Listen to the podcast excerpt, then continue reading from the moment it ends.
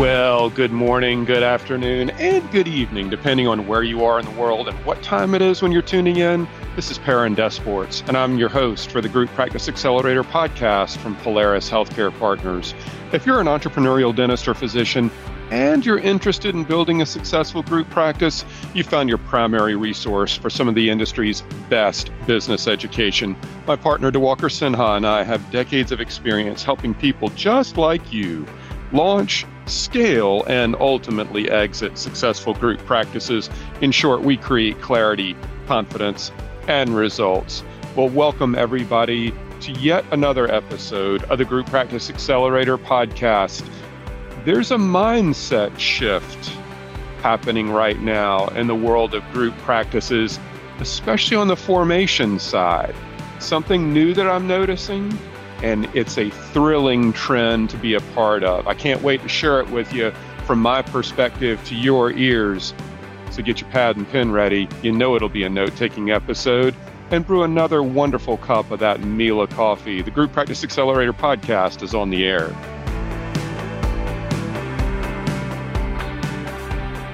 Welcome, everybody once again to the Group Practice Accelerator podcast. I am your host, Perrin DesPortes. Thanks for a few minutes of your time today. I'm excited about this episode I'm going to share with you because as we rolled through the end of 2023 and started 2024, there were there were a lot of things that were changing, uh, most notably in the world of M and A, and that's what gets the the three inch headlines at the top. Everybody wants to know the status of the market. What are valuations? Private equity's influence? What are the trends? What's the crystal ball see? And all that kind of stuff. And while that's kind of cool to talk about, and we're in the middle of a couple of very successful transactions right now, knock on wood. Um, but I think this is going to be a different podcast from that. we talk about the challenges of operating a group practice. But for those who are at the early stages of building a group and starting out their journey, I'm sensing quite a mindset shift right now. And I think it's a good thing overall. And I want to share it with you.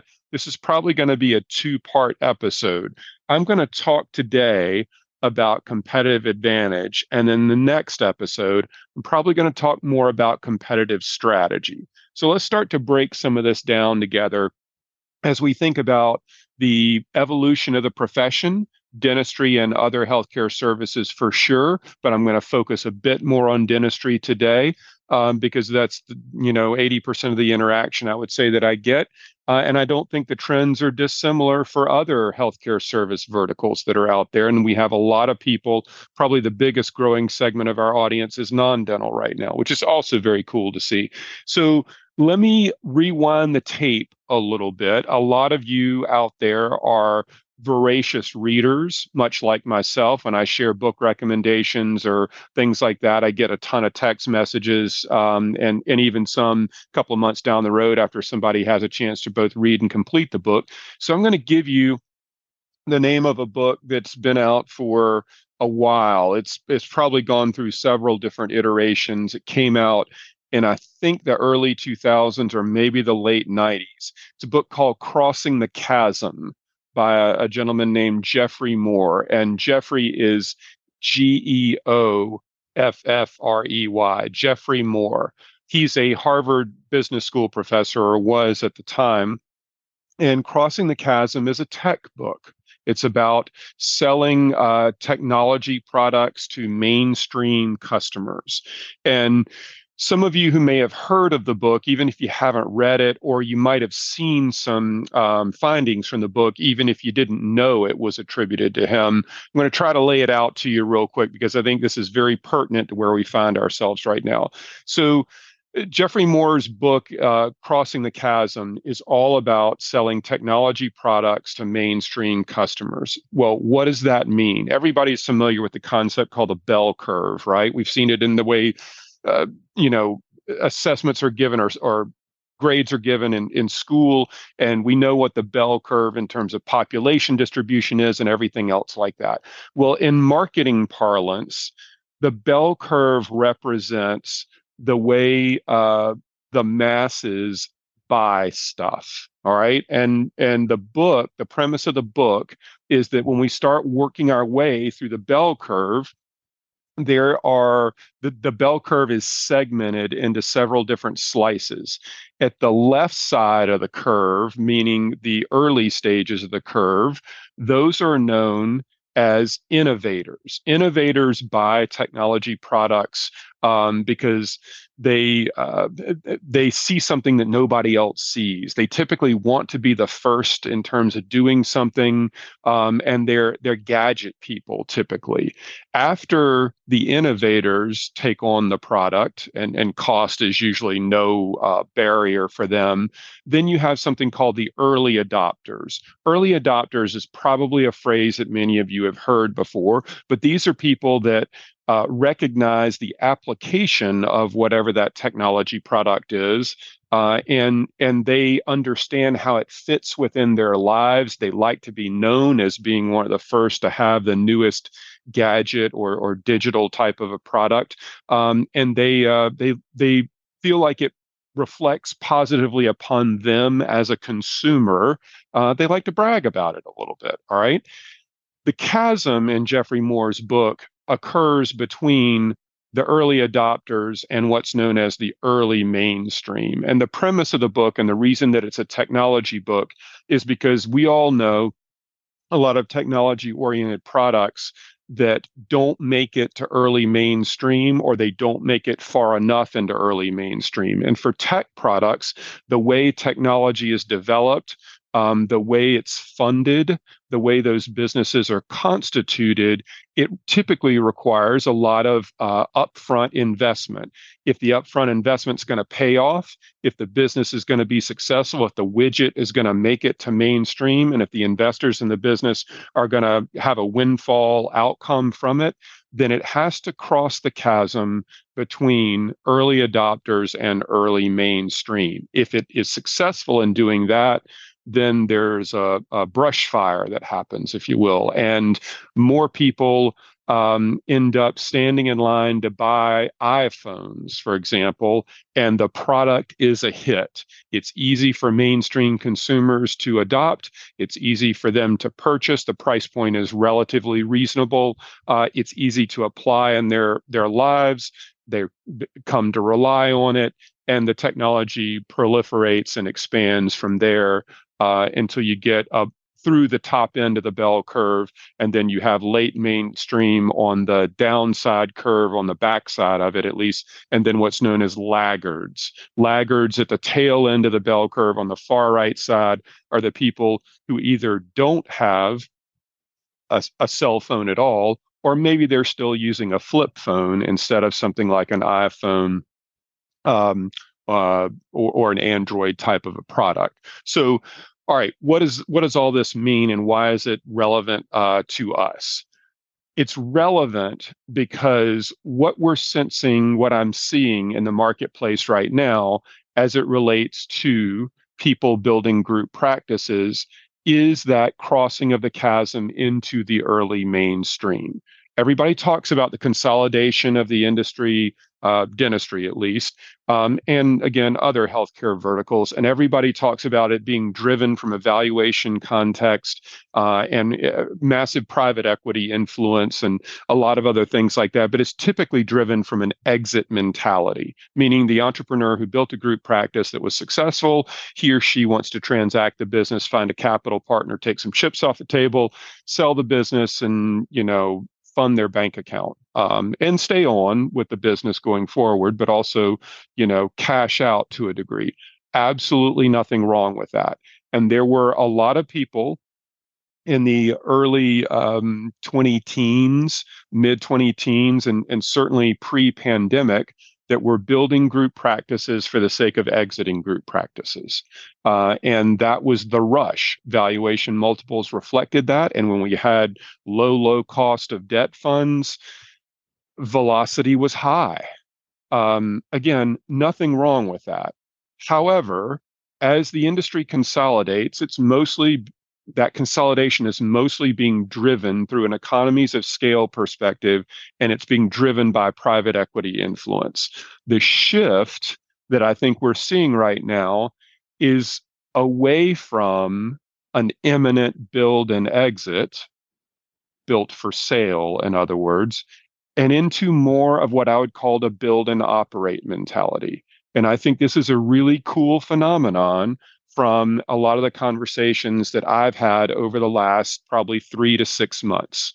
Um, if I rewind the tape coming out of last summer and into the conference that we hosted in Phoenix, uh, scaling from clinician to CEO, uh, we had about um, 30 to 40 unique businesses represented at that conference. So I got a lot of quality time with the participants uh, who were there, got to have a lot of conversations on breaks. I was fortunate enough to do uh, quite a good number of discovery days through the through the end of um, uh, last year um, which is a one-on-one session with somebody who's contemplating building a group practice, or maybe they've got two or three locations. They're wondering what's next. So these are one-on-one, really conversations of great depth and, and substance and significance. Um, those were always a lot of fun. The Catalyst project is sold out. Uh, that will be uh, starting in another week, uh, which is really cool. And I've gotten to interact with the participants who are going to be in that class with me, and they're all in the probably one to three, I think, one to three location uh, range. So these are early stage group practices uh, with really heady entrepreneurs who are not in a hurry. And 80% of the time or more, I hear the same refrain from these people, which is the following I want to build a group practice, but I'm not interested in selling it anytime soon. And that is a substantial shift from what we saw probably five to six years ago, certainly pre pandemic, which was, hey, I want to build a business of, you know, XYZ size and volume. I'm looking to to do a, a transaction where I can have a second bite of the apple. I know what I want uh, the numbers in my bank account to be, but a lot of it was, you know, build for exit purposes. It had a more of a short-term horizon on it, uh, if that's the right way of categorizing it, but it had a finite point in their growth strategy um, based around an, an exit. Uh, and again, there's nothing wrong with that, but it is a substantially different. I, I, would say that type of a conversation I'm having is the vast exception to the rule versus those that are build and operate right now.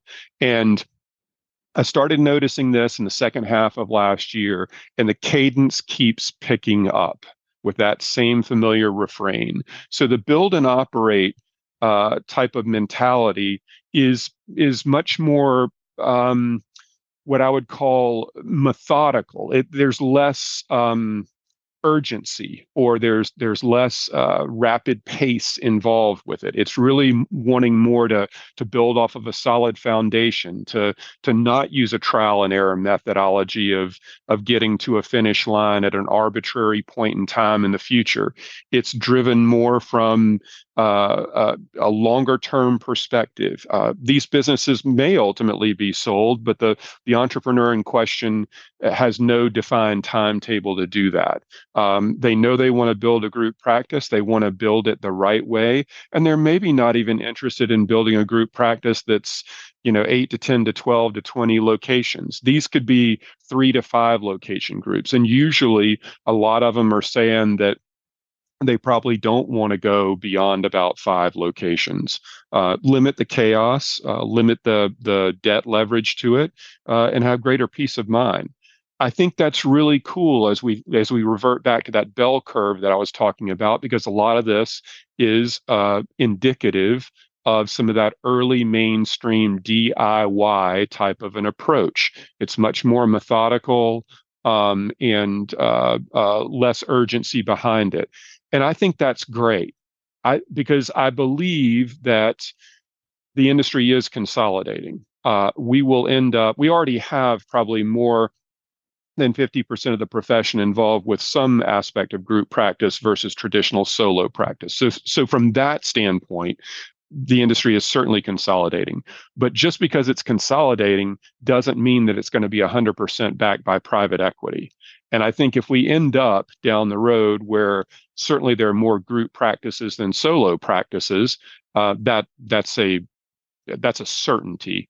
But I think it would also be very very cool to think about um, the possibility of uh, those the, the group practice side of the pie um, you know, maybe being something like 60 40, private equity to, to privately held, uh, debt funded, meaning. Um, and those are going to be smaller groups. They're going to be more prolific. They're going to be um, you know, the, the founder is probably going to be an active participant in the clinical services that are going to be rendered. Um, they're not going to be just working on the business, but they're going to be working in the business. These are businesses that are really geared around hitting singles and doubles instead of swinging for home runs and grand slams. And I think that is a healthy mindset, and it's a great thing for the profession um, to not be in a hurry um, to to quickly exit uh, or prematurely exit for that matter. And and I think the you know it it it sort of underscores also the aspect that there are people who uh, realize that operating a, a small business is a challenge in any way, shape, manner, or form. And a solo uh, healthcare practice is is very daunting from you know a rising cost basis driven predominantly by wages most of them being insurance um, uh, dependent or or more than 50% eh, of the payer mix being of an insurance variety and and stagnating reimbursement rates or in some cases declining reimbursement rates creates a, a challenge from a revenue construct at the top end of the uh, business. And when you couple that with a, a rising cost basis it's it's challenging. Then you add in the regulatory and compliance and just general complexities around operating a business of any sort let alone marketing and creating value proposition for an increasingly finicky type of a customer base or patient base. This is a this is a challenging environment to be in. Uh, and I hear this from all of you. It's I mean, we're not immune from that at Polaris. Different applications, certainly, but some of the same general principles and, and challenges confront us um, uh, every bit as much as they do y'all building group healthcare practices and group dental practices. So I think this is a uh, a neat phenomenon. It is something that uh, I don't want to say is overdue, but it's a welcome change of a mentality from from my perspective. And and i think it further corroborates the advantages that group practices have and you don't have to build a 20 location group to start to realize some of those advantages. Again these are probably uh, if we call them emerging groups i don't really know what you know the the how you name them but maybe it's something akin to 3 to 5 locations and that's a an outcome that might be realized over you know six to ten years maybe. Um, buying or building an additional practice every second or third year um, making sure that they're integrated very well um, operating very efficiently uh, focused on clinical care and patient services and really making an impact uh, and probably still affording all the the opportunities of you know minority partnership structures certainly some level of of valuation improvement across the uh, organization and and still getting um, a pretty decent degree of um, you know economies of scale on both the expense side as well as the revenue side. And all of that can be realized without necessarily having to get to 20 locations um, you know and if, if done correctly yields pretty good cash flow out of it. And i think when you have a longer term mindset we say that that income and wealth are competing interests in building a group practice, and that is 100% true. But if you're not focused on um, creating a, a you know a transaction in a short-term period, then this is an opportunity for you to build a lifestyle business that yields really, really nice cash flow and do it methodically with a higher degree of control. Um, and and I like that.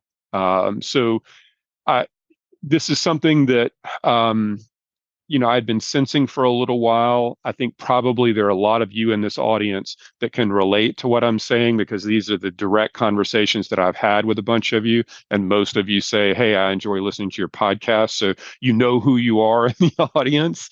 Um, but uh, the fact that I've had this this type of uh, ongoing conversation over the last probably four to six months and at, a, at an increasing cadence uh, as of late is uh, is a great phenomenon and something that um, really gives me a lot of um, a lot of excitement for not just 2024, but the years to come as well. And I think as we start to recraft some of the uh, the services that we provide here at Polaris and the way we interact and work with clients, um, uh, you know, there'll be more of a, an application, an opportunity to work together as y'all start to build.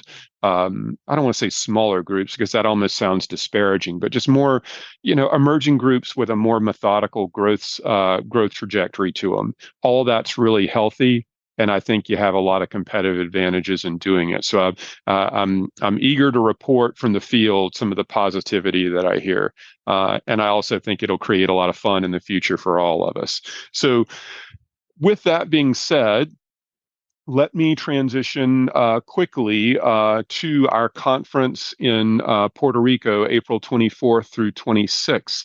Um, it is uh, called Accelerate 2024. It is arguably not oriented at the uh, group that I mentioned uh, a few minutes ago, the emerging group of, you know, one to three, three to five types of locations. This is a, a five to 50 location type of a conference. There are still those who have who've started on their journey uh, and they're at you know five to 10 to 20 locations um, they may or may not have an exit intention but they're looking to take they're looking for their emerging group to take the next step and one that um, where they can bring on a professional C suite leadership team, develop a call center, certainly a management company, uh, start to use equity as a catalyst for both buy side and an acquisition strategy, but also from an executive equity and an associate equity uh, perspective, and a whole lot more. Um, what is a rising rate environment or the, the high rate uh, interest rate environment that we find ourselves in? How does that impact?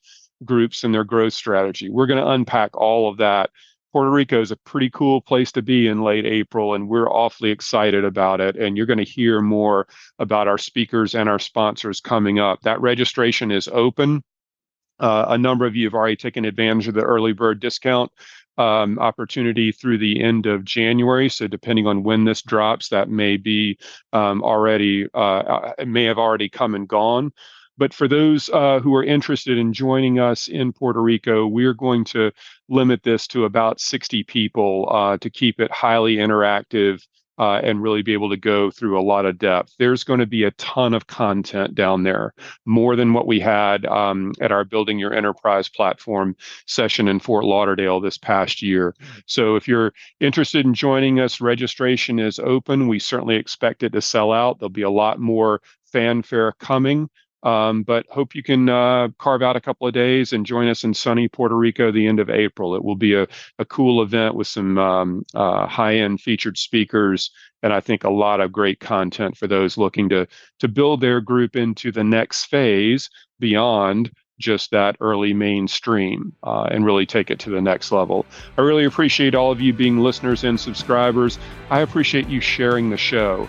It's so cool when I get a uh, an email or a text message from somebody saying, "Hey, so and so shared your show with me. I, I, I really enjoy it. I've gone back and downloaded all 150 episodes. I mean, good grief, but that happens. and I appreciate all of you being such advocates for us. Thanks for being a listener and a subscriber. We'll see you on the next episode.